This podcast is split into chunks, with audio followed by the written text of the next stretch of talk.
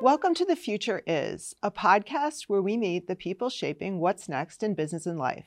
I'm your host, Laura Kelleher, Honeywell's Chief Marketing Officer. In each of these episodes, we will meet the engineers, business leaders, and Honeywell's future shapers as they uncover how today's innovation will make our world safer, smarter, and more sustainable. Warehouses and distribution centers are the powerhouses that get medicine to hospitals, groceries to the supermarket, orders to your doorstep, and so much more. Think of everything a warehouse operation is expected to deliver now and how that will multiply over the next 10 years. What will warehouses look like in the future? Imagine a facility where people and robots are working side by side, or even a warehouse that's fully autonomous. Here today to talk about what's next in supply chain, warehouse, and retail environments and how digitalization plays a key role is George Koutsaftes, President and CEO of Honeywell's Safety and Productivity Solution business. We're really glad to have you here today, George. Thank you for joining us. Thank you, Laura. It's a real pleasure to be here. Yeah. Well, let's start out by can you tell us a little bit about um, about your business? Sure. So the Safety and Productivity Solutions business is a business that's trying to enable a safer, more productive, and more sustainable world. We do this through a range of solutions that serve broad industries such as retail, e-commerce, healthcare, industrial automation, and, um, and industrial production. And we do some really amazing things for our customers. For example, we're protecting, we're protecting over 500 million workers in the workforce every day through our PPE protective equipment and our gas detection devices. We're also helping to enable retailers to be more productive. We serve over 60 of the top 100 retailers in the world through our automation and mobility solution devices. In fact, our mobility solution devices are in about two and a half million users' hands every day, helping those users be more productive in the workforce. And lastly, our sensors are so prodigious in the marketplace. We have over 50,000 sensor solutions that are in the world today, helping healthcare solutions be more effective for patients, helping automotive and EV uh, automotive industry be more productive, and also helping the aerospace industry be safe and productive. So it's a pretty amazing business. So, with all of these productivity and efficiency solutions that you deliver uh, through your business, how are you helping your customers also achieve their sustainability outcomes? That's a great question, Laura. We're doing it in a couple ways. First is the mere fact that we're helping our customers automate their facilities with our conveyance solutions robotic offerings allows them to get the same productivity, same output with less energy consumed.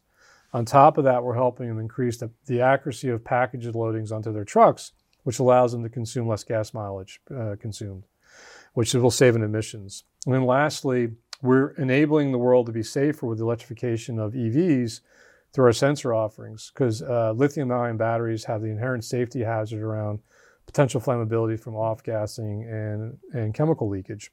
And our sensors are being able to provide earlier detection signals that the industry needs to help them detect uh, the flammability risks and to keep customers safe uh, driving the cars. Yeah. Wow. You know, and I mean, digitalization and automation is, I mean, it's truly changing the way we work. Um, when you think about digitalization, how do you define it? And what is Honeywell doing to enable digitalization, especially in, you know, supply chain, retail, and warehouse um, environments?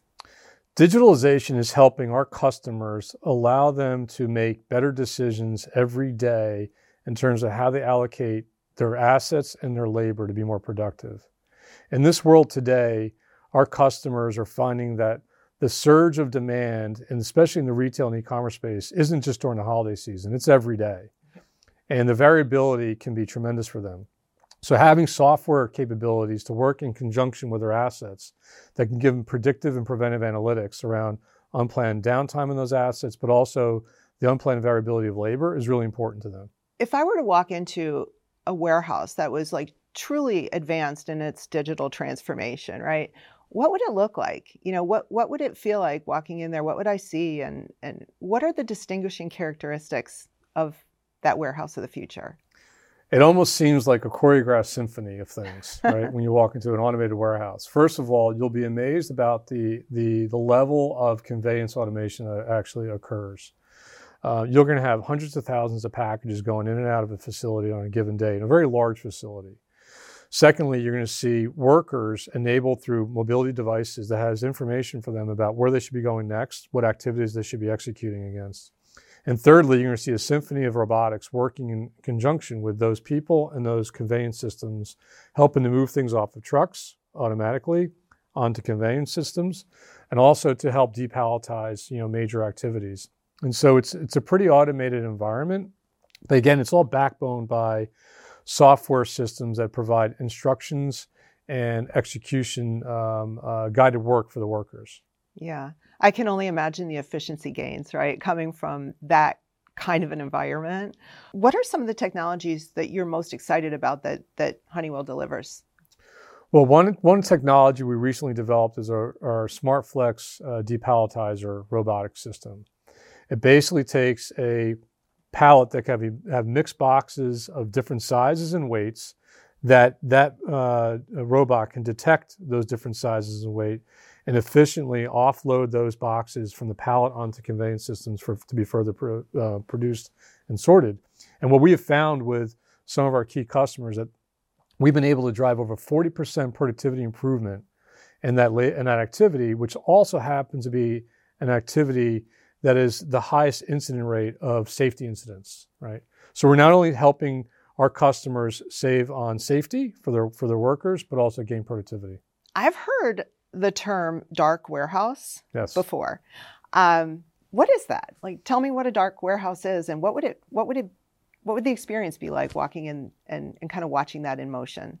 Well, essentially, it's a fully automated situation with robotics aiding the movement of of again uh, trucks showing up with pallets that get unloaded through robotic solutions. Those pallets go onto conveyor systems through uh, um, robotic forklifts. Then those conveyance systems will put into what's called micro fulfillment. So imagine a, a massive grid of storage that has robots inside of it that's moving in and out to grab products and then present it for picking. And then you have robotics to do the picking to bring it down to the end, end tote and box that goes out the door it's uh, it's truly an amazing um, environment, and we're developing solutions for every step of that journey I just described. And um, we hope that we can be an enabler for our customers for that dark warehouse uh, future. Yeah, so completely autonomous. Completely autonomous. Wow. So there are a number of companies out there, I'm sure, who are trying to figure out their automation journey. How is Honeywell equipped to help them get there? That's a great question, Laura, because you know what's interesting is we commonly talk about you know, our solutions in the context of large customers, the big retail names you would know of, um, and the big e-commerce and postal names you know of. But but there's a large segment of customers out there we call the middle market customers who are growing sophistication and don't really know or have the internal resources to figure this out. And that's where we can step in.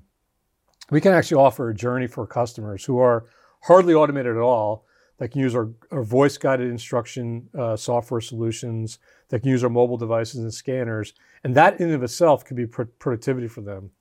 Then, as they graduate from that, they can go to what I'll call kind of midstream automation, where they might be using some of our sorter and conveyance systems enabled by our guided work instructions, enabled by our mobile devices. And then re- when they're ready to graduate from that and get even larger and need more productivity, then they'll go on to full-on conveyance systems that includes then therefore the enhancements of robotics on the front end of receiving and on the back end of delivery and moving you know big boxes through depalletization robotics and moving large pallets through auto loader unloader conveyance systems onto the onto the, our conveyor system. So we can actually walk the journey with our customers. We've developed kind of standard offering sets for them to walk that journey. And we found that to be pretty compelling for our customers to understand so they can pick and choose where they want to be with us. Yeah, yeah, and realize value along the way as they're as they're implementing these these solutions in stages. Indeed, like we're able to show them what they can get as productivity from step one right. to each step along the journey. Yeah, and then which which justifies the investments they need to make at each step as well. I have one more question. Okay, and if you watch or listen to our podcast, you probably know what that question is. I ask it every time. Um, when you were a kid, yes, what did you want to be when you grew up? Well, it wasn't this, to be honest with you. I was a big sports nut growing up. Okay. And I played baseball, I played ice hockey, and I certainly had dreams of being a professional ice hockey player growing up. But that certainly came became reality uh, as I became a high schooler. And um, but I, I uh, when I went to college, actually, the, here's a funny story. uh, I went to college and I got an, an accounting degree. Mhm. And the way I chose that was I had an older cousin who I looked up to as like an older brother of mine. And he showed up one day driving a Camaro. I says, That's a really cool car. What do you do? He goes, I'm an accountant. I said, I'm going to do that.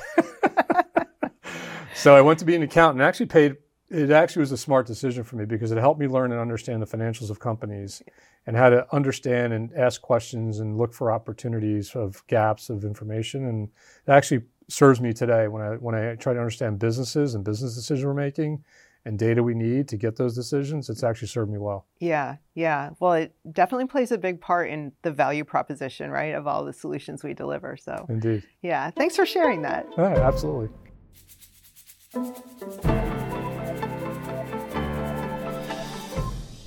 For more stories on the people and innovations shaping what's next in business and life, subscribe to The Future Is and leave us a review where you listen to podcasts.